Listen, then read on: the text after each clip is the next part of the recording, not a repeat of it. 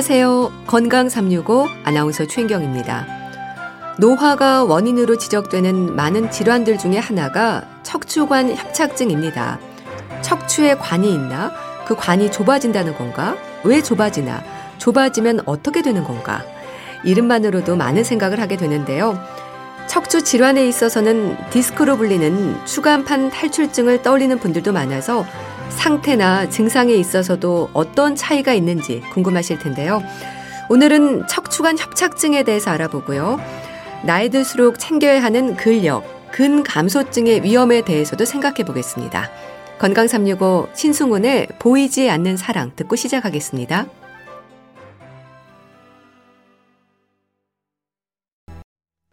허리를 펴는 것보다 굽히는 자세가 편한 분들이 있습니다.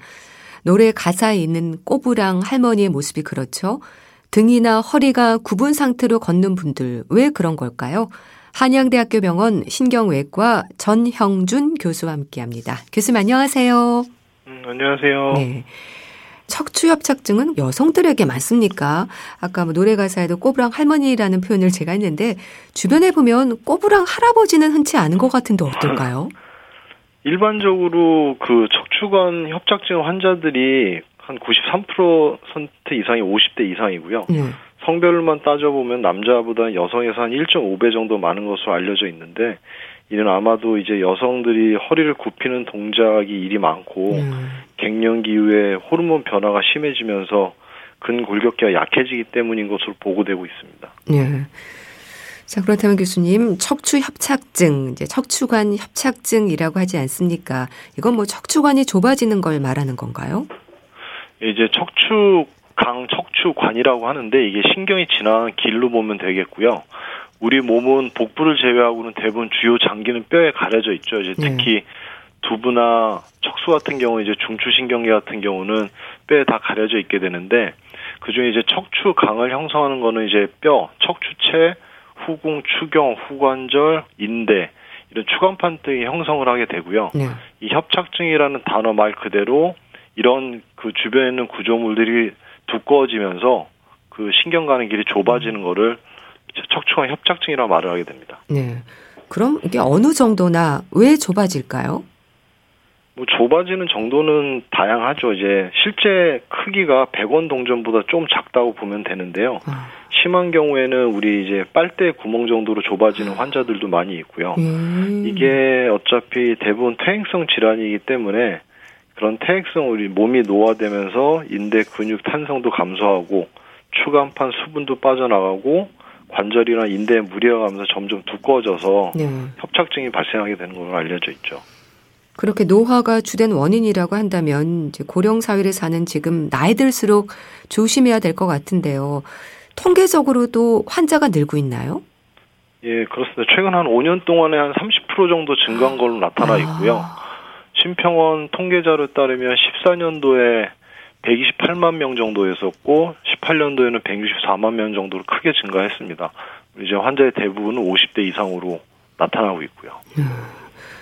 참 디스크에도 문제가 생길 수 있고 뭐 주변의 근육이나 인대라든지 뼈에도 퇴행이 된다는 게 안타깝기도 한데요. 이게 어느 정도는 이게 노화로 인한 변화라는 인식을 좀 해야겠어요. 예, 어차피 협착증은 전형적인 퇴행성 질환이고요. 예. 퇴행성 질환이라 하면 우리가 이제 몸의 노화에 따라서 증가할 수밖에 없는 질환이거든요. 근데 이걸 어떻게 막을 수 있는 방법이 있다면 참 좋겠는데 그런 게 아니어서 노화에 따른 변화를 인식은 당연히 필요합니다. 네. 그러면 관리를 하는 게 중요할 것 같네요. 일단은. 예, 예. 척추의 복합적인 변화들이 뭐 통증이라든지 변형을 일으키는데요. 교수님, 협착증으로 고생하는 분들 얘기를 들어보면요. 허리나 엉덩이, 다리까지도 저리다는 말을 하거든요. 이것도 증상 중에 하나인가요? 그렇죠. 협착증은 종국에는 이제 신경이 눌리면서 증상이 발생하는 것이기 때문에 신경을 압박하게 되면 하지 저림감, 방사통 등이 발생할 수 있고요. 이게 초기 증상은 대부분 디스크랑 거의 비슷하게 올 수도 있거든요. 네. 이런 증상들은 협착증의 초기 증상이라고 보시면 될 것 같습니다. 그럼 일단 저림부터 많이들 시작을 하십니까? 예, 그렇죠. 음. 네, 척추관 협착증과 요추 추간판 탈출증을 또 혼동하는 분들도 많으신 것 같은데 증상이 비슷한 건지 차이가 있는 건지도 궁금합니다. 일단 척추 질환은 척수 신경이나 척추 신경이 압박되면서 통증이 발생하는 질환을 총칭하는 것이고요. 흔히 디스크라고 불리는 추간판 탈출증은 추간판 내부에 수액에서 이제 물이 빠져나가면서 퇴행성 변화 진행을 하고 그런 수액들이 흘러나와서 특정 척추 신경을 압박해서 하지 방사통을 일으키는 질환이고요. 예.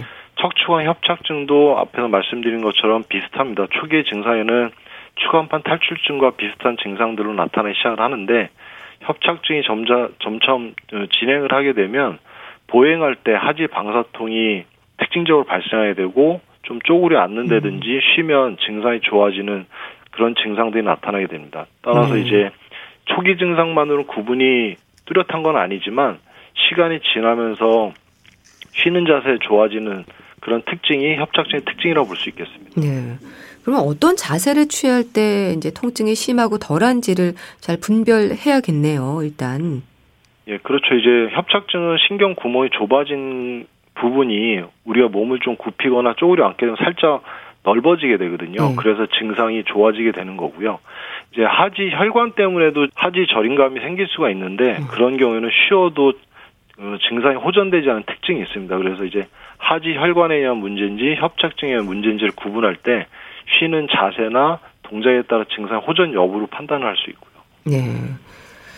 자, 그렇다면 교수님, 진단을 위한 검사는 여러 가지 검사가 필요한가요? 어, 일반적으로 허리에 관련된 검사는 다 필요합니다. 그래서 일반적으로 엑스레이 찍어서 척추의 불안정증 때문에 협착증이 생기는지도 확인을 해야 되고요. 네.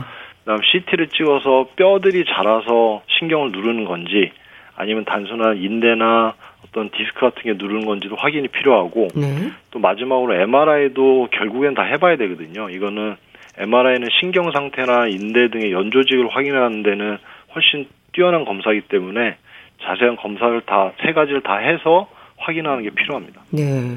뭐 엑스레이, CT, MRI를 다 찍어야 되는 거군요. 예, 그러면 예, 진료실에서는 환자들에게 어떤 질문을 하세요? 환자들의 표현을 듣는 것도 중요할 것 같은데요. 문진도. 예, 제일 처음에 이제 물어보는 거는 통증의 부위가 어디냐. 그래서 보통 신경이 어느 신경에 눌렸는지를 확인할 수 있는 걸 물어보고요. 예. 그 다음에 두 번째로 항상 물어보는 게 걷다 보면 통증이 점점 심해지고 조금 쉬면은 증상이 좋아지는지 아, 물어보는데 네. 그게 얼마나 걸으실 수 있는지 즉 쉬지 않고 증상이 심하지 않은 상태에서 얼마나 걸으실 수 있는지도 되게 중요하거든요. 그래서 그, 기, 그 거리가 짧으면 짧을수록 협착증이 심한 상태라고 추정할 수는 있습니다. 네. 그러니까 걷는 게 많이 힘드신 분들은 많이 진행된 상태라고 봐야 되겠네요. 네. 예, 그럴 수 있죠.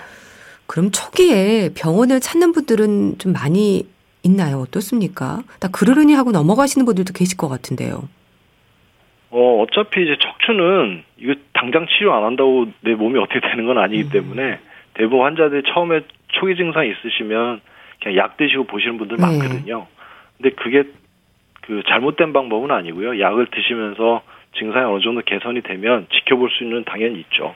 예. 근데 진통제로 그렇게 견디시는데 너무 또 이런 기간이 오래 되면 안 되겠죠?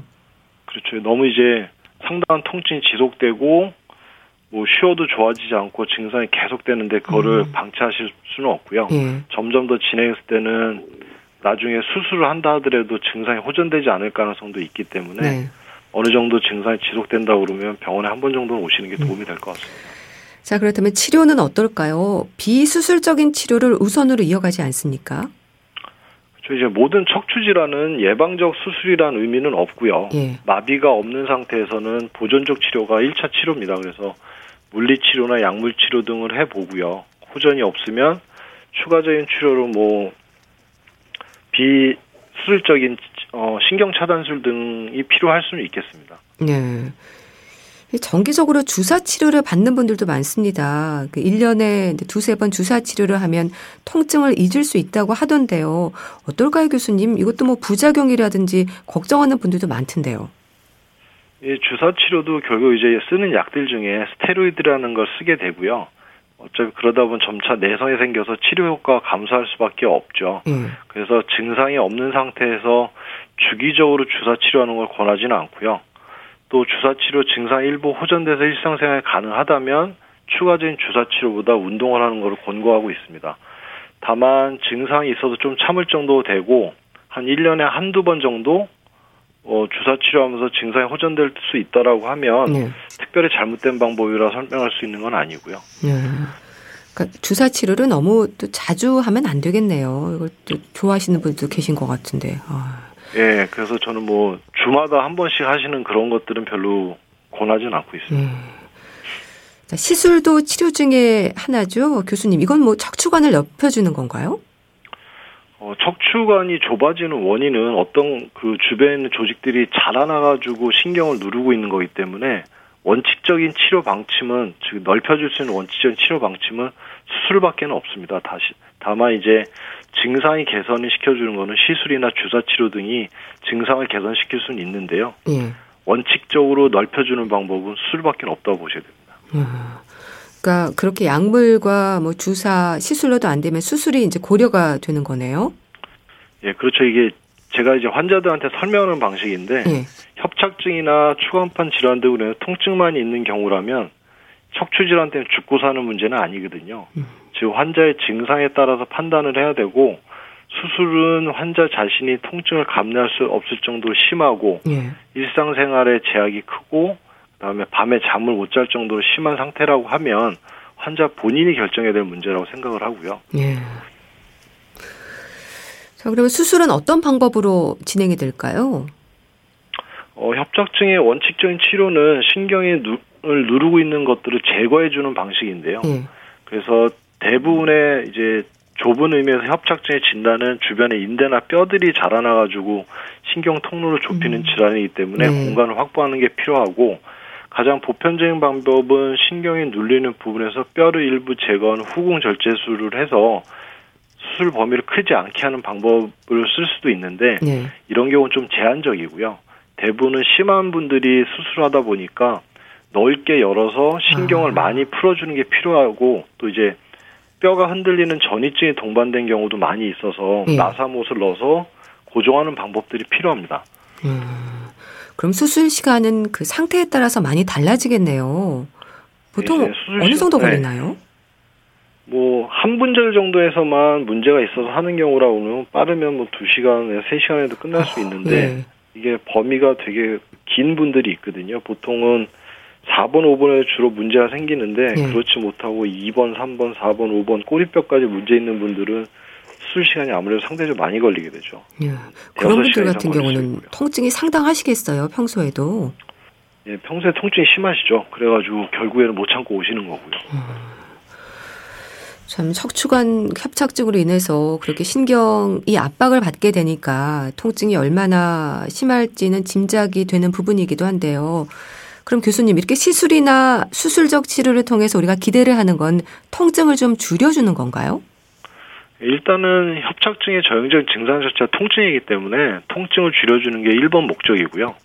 근데 어르신들이 실제로 더 불편하신 건 통증도 통증이지만 네. 많이 못 걷다 못 걷는다고 말씀하시는 아, 거거든요. 예. 그래서 협착증의 증상 중의 하나니까 그래서 보행할 때 불편을 해소하는 것이 주 목적이 될 수는 있습니다. 예. 그럼 수술을 하시고 나시면 걷는 데는 불편감이 없어지는 건가요?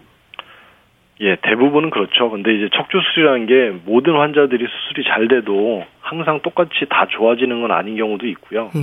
그다음 신경이 어느 정도 눌렸다 풀어지냐에 따라서 회복되는데 시간 차이는 조금씩 음. 있을 수 있고요. 예. 그럼 뭐 수술 전후로 이제 환자가 앓고 있는 질환이라든지 이런 것들을 확인하는 부분은 없을까요? 일단은 이제 협착증 환자들이 대부분 이제 연세가 있으신 음, 분들이 그렇죠. 하다 보니까 이제 고혈압, 당뇨 이런 기저질환들을 많이 갖고 있거든요. 이제 기저질환 자체가 협착증 수술을 못하는 건 아니지만 예. 만취에도 이제 영향을 미칠 수 있어서 그런 분들 다 확인을 해야 되고요. 그다음에 수술하고 나서는 자세를 이제 잘 잡아드릴 수 있도록 보조기 같은 것도 좀 필요할 수 있고요. 네. 수술 후에는 어떨까요? 뭐 회복하기까지 조심할 부분들이 있을 것 같은데요. 일단 뼈만 살짝 열어가지고 공간 만들어주는 작은 수술 했을 때는 일상생활 복귀가 그렇게 어렵지 않습니다. 근데 예. 이제 나사못을 이용해서 광범위하게 공간을 만들고 유압술까지 한 경우라고 그러면 아무래도 연세 있으신 분들이 수술을 받다 보니까 뼈가 약하고 그런 분들에서 분류압이 나타날 가능성이 있거든요. 그래서 이제 자세를 항상 반듯하게 유지하라는 걸 말씀드리고 네. 가능하면 바닥 생활보다는 침대, 의자 어, 이런 생활들을 하시라고 말씀드리죠. 예. 그렇게 연세가 있는데 나사못을 박은 정도라고 한다면 뭐 과도한 운동 같은 것도 욕심내서 하시면 안 되겠어요.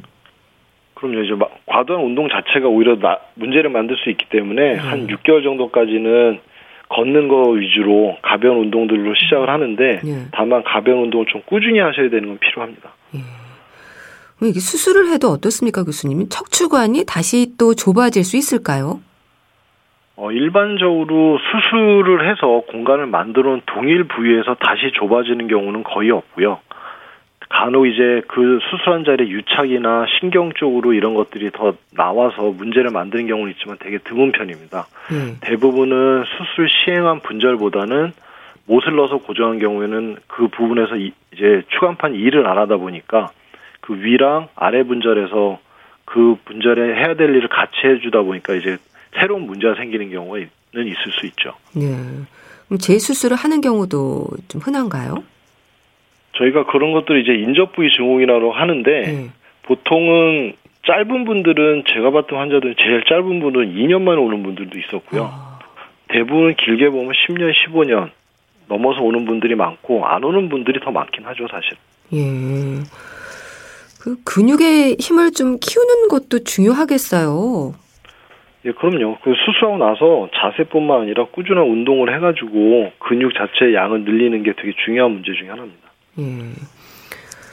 협착증 환자가 또 고관절이나 골반통을 느끼기도 하는데요. 뭐 그렇습니까? 연관지어서 좀 설명을 좀 해주세요. 이런 것도. 이게 협착증이 대부분 이제 환자분들이 고관절이랑 골반 쪽의 문제랑 혼동되는 경우가 간혹 있긴 하는데요. 네. 어, 협착증이랑 고관절 쪽으로 인한 증상은 원칙적으로 증상 자체가 다르거든요. 고관절에 문제 있는 경우는 고관절 자체 통증이 나타나는 거고 네. 협착증은 다리에 전반적으로 나타나는 증상들이기 때문에 원칙적으로 증상만으로도 어느 정도 구분이 되고요. 네.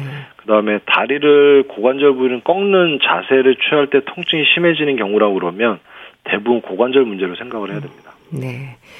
자, 교수님, 척추 협착증에 대한 확인이 필요한 경우랄까요? 이런 증상이 있다면 검사를 좀 받아볼 필요가 있다. 짚어주세요. 일단 역시 가장 중요한 건 환자의 증상이고요. 보행 시 조금만 걸어도 통증이 있다가 쉬면 좋아지는 이런 신경적 파행이 발생하거나 하지 저림감이 지속된다라고 하면 정밀 검사를 통해서 확인을 우선 하는 것 좀 필요할 것 같습니다. 당장 수술을 꼭 해야 되는지 안 해야 되는지를 여부를 떠나서 네. 추가적인 진행을 예방하는 자세나 운동을 꾸준히 하기 위해서는 어느 정도 확인을 한번 필요할 것 같고요. 네, 알겠습니다. 자, 오늘은 척추 협착증에 대해서 말씀드렸는데요. 한양대학교 병원 신경외과 전형준 교수와 함께 했습니다. 감사합니다. 네, 감사합니다. KBS 라디오 건강 365 함께 하고 계신데요. 장혜진의 키 작은 하늘 듣고 다시 오겠습니다.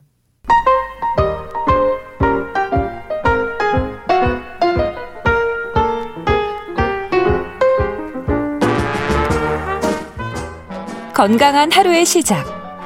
KBS 라디오 건강 365.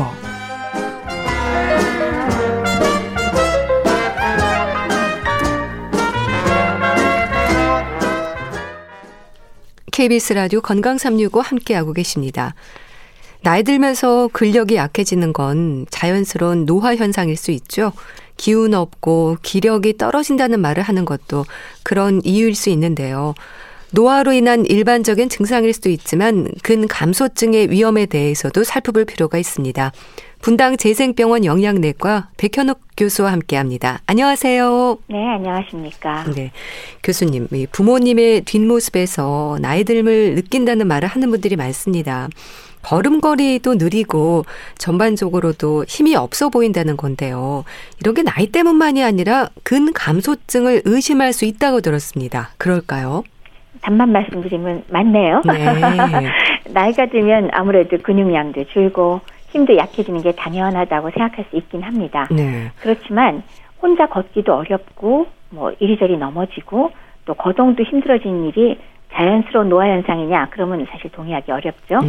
이건 일종의 그 질환이라고 할 수 있고요. 그걸 근감소증이라고 부릅니다. 네. 그럼 구체적으로 근감소증이 어떤 상태를 말하는 건가요? 근육이 줄어든다는 건가요? 단어만 놓고 보면 정확하죠. 근육이 줄어든다. 근감소증. 네. 그래서 이 현상이 자꾸 자꾸 지속되면 어, 쭉 빠져서 왜 삐쩍 마른 상태를 지칭하는 용어로 근감소 상태 혹은 근감소증이라고 초창기에 부르긴 했습니다. 네. 그런데 왜 노인들 인구가 급증하면서 결국 이 근감소증으로 인한 의료적 결과가 굉장히 심각하다. 이렇게 되니까 이제 최근에 와서 이것을 질환이라고 보게 된 거죠. 그래서 사실 이거 질환이라고 인정받은 게 미국의 경우도요. 네. 2016년도가 돼서야 진단 코드가 붙었고요. 우리나라에서는 세상에 금년 1월입니다. 음. 그래서 근육량이 비정상적으로 감소하면서 근력, 힘도 빠지지만은 그러면서 잘 걷지 못하고 자꾸 넘어지고 네. 혼자서는 움직이지도 못하는 등의 신체 기능 저하가 같이 동반돼서 관리와 치료가 필요하다. 그래서 질환이다라고 할 수 있겠습니다. 네. 그런데요, 어떻게 보면 이 근육량이라는 게 청년기를 지나면서부터 서서히 감소하는 게 당연하지 않나요? 네, 어, 맞, 맞습니다. 근육량은 20대 후반의 최고치죠. 네. 그래서 30대부터 50대까지 매 10년마다 대략 어, 평균적으로 한 15%씩 감소한다고 합니다. 그리고 60대가 되면 이게 좀 빨리 줄기 시작해요. 네. 10년마다 무려 30%씩 급격히 줄기 시작하는데요. 여기에 이제 만성질환까지 동반되면 감소하는 속도가 굉장히 빨라지죠. 그래서 만약 나이가 들어서 어느 정도 체구가 나가던 사람이 네. 갑자기 쭉 빠지는 거 날씬해진다고 좋아하시지 마시고요. 음. 그거 애써서 내가 운동이랑 다이어트 한 것이 아니라면 네. 일부러 체중을 줄인 경우가 아니라면은 병이 있는 거니까요. 꼭 병원 가셔서 검사 받아보셔야 됩니다. 네. 그렇다면 근육의 양이나 근력 그리고 기능적인 부분까지 근감소증의 기준이 있는 걸까요? 있죠. 어, 평가 방법이 우선 첫 번째 생각은 계속 말씀드리지만 근육에 양이 주는 게 일단 정의에 들어가니까요. 네. 근데 양만 갖고 얘기할 수 있느냐? 그게 아니다. 그래서 근육의 힘, strength, 근력을 또 측정을 했단 말이에요. 근데 그것만 갖고도 기능적인 면이 반영이 되질 않으니까 결국은 기능 평가를 같이 하게 되죠. 네. 근육 양의 검사는 왜 골밀도 측정에 사용하는 그 이중 에너지 X선 흡수 계측법, 뭐 덱사라고 하는 거 그걸로 사실 근육량도 정확히 측정이 됩니다. 네. 또 하나는 우리 흔히 왜 체지방 검사라고 불리는 인바디라고 알려져 네. 있는 거 있죠. 그 생체 임피던스 측정 기법인데요. 그걸로도 역시 근육의 양을 측정할 수 있습니다. 근데 이제 이렇게 양만 갖고 얘기하기 어려우니까 그 점에서 이제 그 다음번에 우리가 보는 게 근력, 그러니까 힘을 보는 거는 보통 악력 테스트를 하게 되죠. 네. 이 손아귀 힘, 그거가 이제 두 번째가 되겠고요. 마지막으로 기능을 보는 거는 특히 이제 어르신들의 경우는 아주 쉽게 볼 수 있는 게 뭐죠? 걸어가는 속도. 아, 속도요. 아, 그렇죠. 음. 그래서 걸음걸이 속도가 눈에 띄게 감소할 때 우리가 딱 이제 초침 들고 재봅니다. 어, 일반적인 기준으로 어, 2014년도에는 그 1초당 0.8m라 그랬는데 네. 어, 최근에는 1초당 1m를 채 못 걸을 때 그럴 때 이제 그 근감소증의 진단에 합당하다라고 하고요. 그다음에 걷는 게 이제 거리가 좀 있으니까 그거 말고 또 하나 측정하는 방법이 다섯 번 의자에서 일어나기. 그게 이제 12초 이상 걸린다 그러면 음. 근감소증에 해당되는 결과다라고 얘기를 합니다. 네. 그리고 아까 말씀드렸듯이 근력 평가 방법은 왜 손아귀의 힘, 악력 측정계를 네. 이제 악력계가 비교적 간단하거든요. 네. 그걸 많이 사용합니다. 사실 뭐 엄격하게 얘기하면 하지 근력 측정하는 게 좋긴 좋은데 이거는 엄청난 기계가 필요하기 때문에 사실은 우리가 쉽게 주변에서 검사할 수가 없어서 네. 대부분의 논문도 악력 측정으로 하거든요. 그래서 뭐 굳이 숫자를 얘기한다면 기억하실 필요 없지만 남자의 경우는 예전에 26kg으로 잡았다가 요새는 28kg. 음. 여성의 경우는 예전에 16kg라고 했다가 18kg 정도를 못 잡아 당기면 그러면 역시 근감소증에 해당한다라고 얘기를 합니다. 네. 그러니까 내가 얼마나 힘이 없는지를 이제 물건을 들어본다거나 하는 방법도 있는데 그렇다면 교수님 또 자가 진단으로 집에서 확인할 수 있는 방법은 없을까요? 열심히 또 개발을 해놨죠. 네. 어떤 게 있을까요? 음. 이제 다섯 가지 항목이 있는데요. 잘 들어보시면 사실 충분히 내가 체크를 해볼 수 있어요. 자, 첫 번째는 힘입니다. 네. 그래서 대략 4.5kg을 내가 혼자 들어서 옮길 수 있느냐. 4.5kg 그 난데없이 이것도 뭐냐 싶은데 네. 배한 상자 있죠? 아. 예, 예. 4.5kg짜리 배상자 많습니다. 그거 하나 들어서 옮겨서 나를 수 있는지 잘 나르고 아무 문제가 없으면 0점. 네. 나 못하겠다. 그러면 2점입니다. 그래서 그렇게 점수를 하나 매기고요. 자, 두 번째는 걸을 때 보조기 같은 거 따로 없이 내가 걸을 수 있느냐 없느냐인데요. 방안 한쪽 끝에서 반대편 끝까지 걸어서 나오는 거 그게 얼마나 어려우냐의 문제입니다. 네. 0점은 혼자서 잘 걸어 나와요. 근데 1점, 2점까지 가면은 내가 지팡이를 의지해서 음. 야만 혹은 남이 부축해야만 그래야만 나올 수 있다 그러면 2점입니다. 네. 그러니까 점수가 높을수록 나쁜 거네요. 자, 세 번째는 의자 일어나기인데 이건 약간 서양식의 문제인데 요새도 뭐 침대들 이제는 다 쓰니까요. 간단히 얘기해서 내가 의자에 앉아 있다가 침대로 잘 갈 수 있느냐. 아. 거꾸로 침대에서 내려와서 의자에 가서 잘 앉을 수 있느냐. 예. 요럴 때 이게 괜찮은지 아닌지를 역시 0점에서 2점으로 구별을 하고요. 그다음에 네 번째는 10개의 계단을 쉬지 않고 내가 잘 올라갈 수 있느냐. 네. 아무 문제가 없으면 0점, 잘 못하겠다, 전혀 못하겠다, 2점입니다. 그리고 마지막으로 다섯 번째는 지난 1년간 넘어진 적이 몇 번이나 되냐. 전혀 아, 없으면 예. 0점, 4번 이상이면 2점. 그래서 이 문항별 점수를 전부 합쳐서 숫자가 많을수록 나쁘다 그랬잖아요. 네. 4점이 넘어가면 이거는 거의 틀림없이 근감소증 있습니다. 병원 가셔야 되고요. 네. 사실은 4점이 안 되더라도 어, 근감소증이 이미 진행되는 경우가 없다는 건 아닙니다. 그러나 적어도 이 평가에서 4점 넘어가면 거의 틀림없이 있으니까 음. 반드시 병원을 좀 가보시라라는 말씀 드릴 수 있겠습니다. 네. 좀 체크를 해서 점수를 내보시면 좋을 것 같고요. 그리고 또 근육량 같은 경우는 어떤 검사로 확인하는 건가요? 아까 간단히 말씀드렸지만 우리가 골밀도 검사를 하는 덱사라는 검사가 있습니다. 네. 그게 이제 이중 에너지 X선 흡수 계측법. 근데 이게 이제 골밀도만이 아니라 세팅만 다시 하면 그게 근육량을 상당히 정확히 측정할 수 있고요. 그 다음에 우리 소위 체지방 검사한다는 인바디 인바디하고 네. 알려져 있는 생체 전기 임피던스 측정 기법. 요걸로도 역시 계산을 하면 어, 근육량을 측정을 할 수가 있습니다. 네. 그래서 그럼 얼마가 기준이냐? 이거 뭐 숫자 사실 외울 필요 별로 없죠. 네. 넘어가죠. 네. 네. 교수님, 이렇게 근 감소증이 되는 원인에 있어서는 뭐 나이뿐 아니라 다른 요인들도 있겠죠? 그렇죠. 뭐 우선 나이는 계속 말씀드렸으니까 이제 다 아시죠. 특히나 75세 넘어가면은 근감소증 동반되는 경우가 상당수가 있기 때문에 네. 이건 신경 많이 쓰셔야 되고요. 음. 자, 두 번째 아주 중요한 게 있죠. 만성 질환을 가지신 분들. 야. 그래서 이런 만성 질환 특히 당뇨병은 뭐 굉장히 중요합니다. 그래서 노인성 당뇨병은 근감소증 없는 분이 없을 정도고요. 그거 외에 골다공증이라든지 고혈압과 연관된 만성 심부전, 그러니까 심장 부전이죠. 네. 간경변 등의 간질환, 혹은 왜숨 핵핵차는 해소 천식이라고 부르는 만성 폐쇄성 폐질환, 만성 신장 질환, 자가 면역 질환, 결핵, 혹은 암 같은 거 모두 다 근육 감소하고 밀접한 관계가 있고요. 그다음에 이제 조금 더 말씀을 드리자면 여자보다 남자가 좀 더 흔해요. 근갑수증이. 네.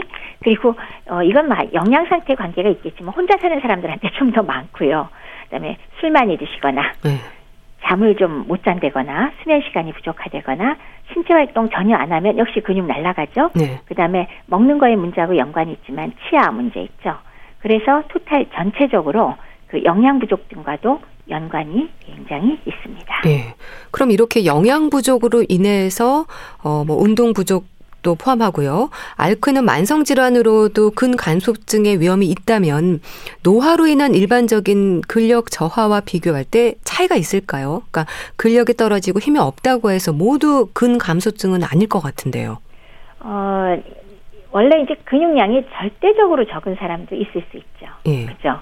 그래서 실제로는 숫자상으로 근육량이 적더라도 내가 일상생활을 하는데 전혀 문제가 없고 힘도 정상이고 신체 활동에 문제가 없다면 근감소증 아니겠죠. 네.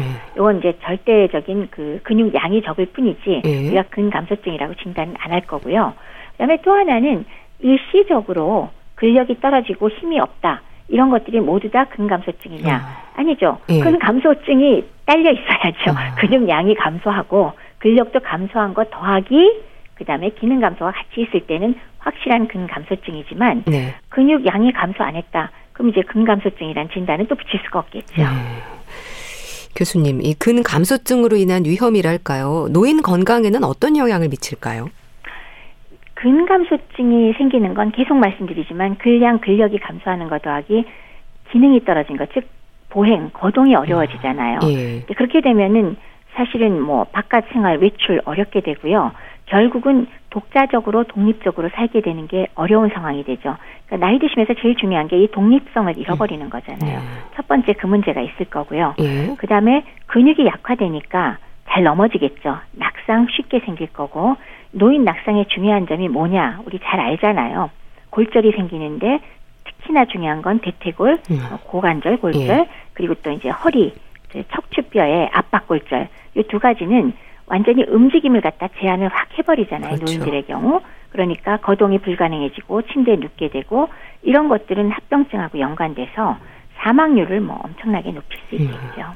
그리고 또 호흡이라든지 치매와도 연결될 수 있다고 들었습니다. 맞습니다. 그러니까 특히나 폐 근육 자체가 일을 잘 못하면 우리 왜 중환자실에서 우리 많이 만나거든요. 그러니까 근감소증 동반되면서 힘이 다 음. 빠져버리기 때문에 예. 숨을 잘 못 쉬어요. 그래서 인공호흡기를 빼지를 못하는 경우도 생길 네. 정도거든요. 호흡 능력이 그만큼 떨어지게 되고요. 그 다음에 이제 실제로 근육 자체가 당분을 소비하거나 저장하는 방식으로 혈당 조절하는데 굉장히 중요한 역할을 하기 때문에 네. 심장이나 뇌혈관 질환 예방 역할이 상당히 중요합니다. 그래서 실제로 근감소증 환자는 심장병 혹은 뇌졸중 같은 심뇌혈관 질환 위험성이 4배까지 올라간다 그런데요. 그러면서 치매의 경우도 그 동맥경화 연관성이 높잖아요. 네. 따라서 인지 기능에도 영향을 미쳐서 치매 발병의 위험성도 역시 높아지는 거 역시 뭐 상당히 의미가 크겠죠. 어, 네. 그런 만큼 근 감소증이 노인 건강의 지표가 되기도 하겠어요. 맞습니다. 이 근감소증이 있느냐 없느냐에 따라서 각종 질환과 유발되는 것들을 쭉 생각해 볼 수가 있잖아요. 뭐 근육이 힘 빠지면 골다공증 생기기 쉬울 거고요. 뼈를 지탱 못하니까. 네. 그다음에 당뇨병 관계 있다고 말씀드렸고요. 또 근력 저하되니까 콜레스테롤, 중성지방 연소가 충분하지 않으니까 내장 비관 어, 지방이 많이 끼고 네. 또 동맥경화 잘 생길 거고 심혈관계 질환도 발생할 수 있을 거고 그래서 실제 근감소증이 있는 사람이 없는 사람보다 심혈관계 질환 위험이 와. 76% 높았다고 와. 하니까요. 엄청나죠. 그렇네요. 그렇죠. 음. 그런데다가 또 거동 불편해지면 넘어지기 쉽죠. 독립성 네. 떨어지죠. 그러면 사망률에 직접 영향을 미치니까 실제로 근감소증 환자는 사망률이 없는 사람에 비해서 적게는 두 배, 많게는 아. 열 배까지 사망률이 증가한다고 합니다. 네. 참 우리 몸에서 근육의 역할이 참 중요하다는 생각을 다시 한번 하게 되는데요. 교수님, 근육의 역할이랄까요? 어떻게 설명이 될까요? 우선은 우리 몸이 사용하는 에너지원을 만들고 태우고 그리고 신체 활동을 원활하게 하죠. 근육이 있어야 움직이겠죠, 우리가. 예. 그 다음에 관절 입장에서 보면은 근육이 싸주고 제대로 보호를 해줘야 되기 때문에 관절을 유지하는 데 또 굉장히 중요한 역할을 하고요. 그 다음에 골격을 형성하고 유지시키는데도 근육이 없으면 이 뼈가 뭐 공중에 떠 있을 수는 없으니까요. 네. 관계가 클 거고 그리고 내장도 역시 근육들이 활동을 하면서 내장이 움직이게 하거든요. 아. 그러니까 내장 활동에도 직접 관여합니다. 네. 그리고 뼈를 보호하고 지탱하고요. 그래서 다양한 움직임을 할 수 있도록 해주고 그다음에 근육에서 열을 발생시키기 때문에 체온 유지에 또 매우 중요하고 네. 그리고 당연히 그렇기 때문에 비만도 예방하고 심혈관 질환의 위험도 떨어뜨린다는 건 앞에서도 말씀을 드렸습니다. 음, 근육이 부족해지면 체온 조절에도 문제가 생기는 건가요? 근육이 일종의 우리 몸에서 열을 만드는 공장이에요. 그래서 아. 몸의 열의 거의 40% 이상 이 근육에서 만들어진다고 합니다. 예. 그래서 사람이 움직일 때 근육이 수축 이완을 반복하면서 열을 만들어내는데요. 또 더해갖고 근육의 힘으로 혈액이 몸 구석구석까지 퍼져나가는 것, 특히나 하체에서 올라가는 그 혈액은 근육이 움직여줘야 혈액이 심장으로 돌아오거든요. 네. 그래서 만약에 근육이 모자라면 이 혈액이 제대로 돌지 못하니까 왜 손발이 차가워지는 것들 있죠. 아, 관계가 있죠. 그래서 근육이 감소한 노인이라든지 아니면 식단을 아주 극단적으로 줄여서 왜 체중 팍 줄인 사람들이 굉장히 추위 많이 타잖아요. 네. 그러니까 이제 아. 다 근육의 역할이라고 볼 수가 있겠습니다. 그렇군요. 자, 그렇다면 근 감소증을 좀 예방하기 위해서는 어떤 노력이 필요할까요? 우리 왜 노상하는 얘기 있잖아요. 아주 빨란 거지만 제일 중요한 거 두 가지. 네. 뭡니까?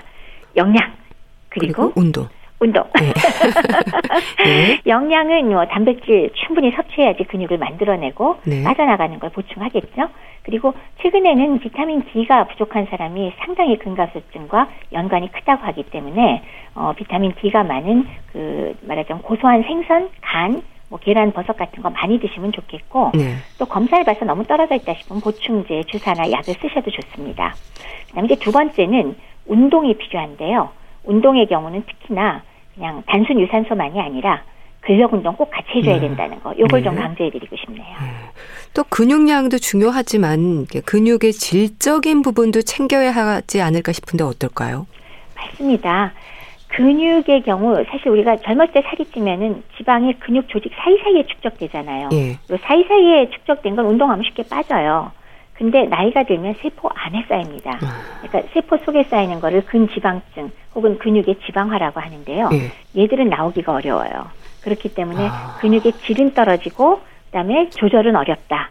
그래서 특히나 이렇게 질 떨어지는 근육이 위주가 됐을 때는 대사 건강이 매우 어, 안 좋게 된다라는 것들이 이미 논문으로 나와 있습니다. 네. 그래서 결국 나이가 들면 자연스럽게 근육 지방화가 늘어서 근육의 질이 떨어지는데 이럴 경우에 그 유산소 운동과 아울러서 근력 운동 꼭 같이 해주셔야 네. 질 좋고 그, 그, 활동적인 그런 근육을 늘려갈 수 있다라는 거 또 한번 강조를 해드려야 되겠네요. 음.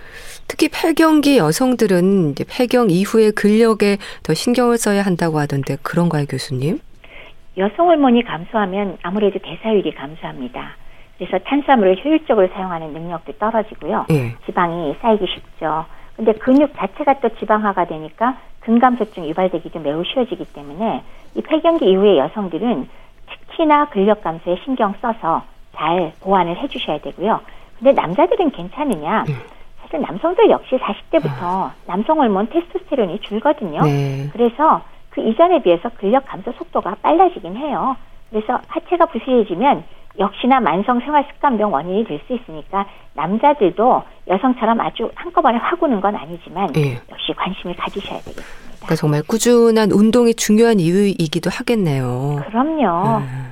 근력이 약하면 뭐 넘어지기도 쉽고 골절도 생기고 또 인대 파열, 연고팔도 파열되기 쉽고 관절 질환도 쉽게 걸릴 수 있잖아요. 그리고 근육이 줄어들면 체지방이 쌓이니까 근감소성 비만이 심지어 되기도 해요. 그러니까 네. 근육은 감소하고 지방이 쌓이면서 체중은 많이 나가나 실제로 내용은 완전히 음. 그냥 저기 지방분만 아, 있으니까 예. 악순환이 빙빙 돌고요. 또 이렇게 체지방만 증가하면 염증 지표도 상승하니까 질병에 더 취약해지는 악순환이 돌아가는 거죠. 예. 근력 운동과 유산소 운동의 균형이 중요할 것 같은데요. 근데 특히 노인들의 경우에는 엉덩이와 다리 근육이 많이 빠진다고 들었습니다. 교수님, 하체 근육이 중요하다는 말도 맞는 거죠? 하체 근육이요. 사실은 인체 근육의 3분의 2가 넘어요. 거의 70% 아, 정도 차지하거든요. 그래서 거기서 사실은 대사량도 많고 또 하체 근육이 있어야 상체를 받쳐주고 머리를 받쳐주고 균형을 잡아주죠. 네. 그래서 이러한 하체 근육을 좀 중요시해서 운동하시는 여러 가지 운동들 많이 하는데 우리 왜 젊은 사람들은 하체 근육 강화 그러면 하는 것들이 있어요. 이거 뭐 영어로 돼 있어서 그런데 네. 런지, 네. 뭐 leg lift, 네. bridge, 네. single plank 음. 많죠. 네. 이건 좀 골치 아프고요. 그냥 쉽게는 왜 실내 자전거 많이들 갖고 계시잖아요. 네. 그런 거 타셔도 되고요. 그 다음에 바로 누워서도 좋지만 또 그게 또 허리만 이상하게 힘들게 할 수 있기 때문에 옆으로 누워서 다리 들기도 좋고 굉장히 좋은 운동 하나가 있는데 네. 까치발 하는 거 있죠. 까치발이요. 네, 어디 두 손으로 어디 가볍게 잡고 까치발 운동하는 거, 발 뒤꿈치를 들어주는 거 있죠. 이거 굉장히 좋은 운동입니다. 그래서 꼭 하셨으면 좋겠어요. 네, 물론 또 잘 챙겨 드셔야 하는 것도 당연히 중요한 부분이겠죠. 우리 근육 얘기하는데 다 날라간 근육 안 먹고서 생길 수 없잖아요. 음, 그렇죠. 적어도 재료는 주셔야 되니까 질 좋은 단백질 꼭 제대로 드시고요. 네. 그리고 비타민 D가 중요하다고 하니까 거기에 관련되는 식품도 충분히 드시고 햇볕도 쪼이시고요. 또 이거 검사 어렵지 않아요. 병원에 한번 가셔서 체크도 한번 하세요. 네. 너무 떨어져 있으면 주사나 경구제로 또 보충할 필요가 있습니다. 네. 자, 근 감소증을 의심할 수 있는 증상이랄까요? 살펴야 하는 부분들도 짚어주세요. 근이 감소하면은 당연히 뭐 전체적으로 필요하지만 특히나 왜 근력이 떨어질 때 하지 근력이 약화되면 예. 그 하지 무력감으로 해서 나타나는 게 뭐겠어요? 보행장애. 음. 그러니까 갑자기 잘 못 걸어요. 네. 그래서 근감소증 환자는 걸음걸이도 늦어지고 그다음에 일상생활이 어려워지고 도움이 자꾸 필요하게 되는 거. 거기에 따라서 뭐 골다공증, 약상, 골절, 아 이건 뭐 당연한 얘기가 되겠습니다. 네. 그래서 어, 자가진단법 다섯 가지 문항 말씀드린 거 한번 보시고 네. 문제가 있다 싶으면 반드시 병원 찾아서 좀 더 자세한 검사를 받아보실 필요가 있고요. 그러면서 요거를 치료 겸 또 예방에 중요한 거 말씀드렸죠? 네. 충분한 단백질 섭취 그리고 비타민 D도 보충하시고 그리고 근력 운동과 함께 유산소 운동을 병행하시라. 이거 굉장히 중요한 요소가 되겠습니다. 네, 말씀 잘 들었습니다. 자, 오늘은 근감소증의 위험에 대해서 살펴봤는데요. 분당 재생병원 영양내과 백현욱 교수와 함께 했습니다. 감사합니다. 네, 감사합니다. 델리 스파이스의 차우차우 보내드리면서 인사드릴게요. 건강365 아나운서 최인경이었습니다. 고맙습니다.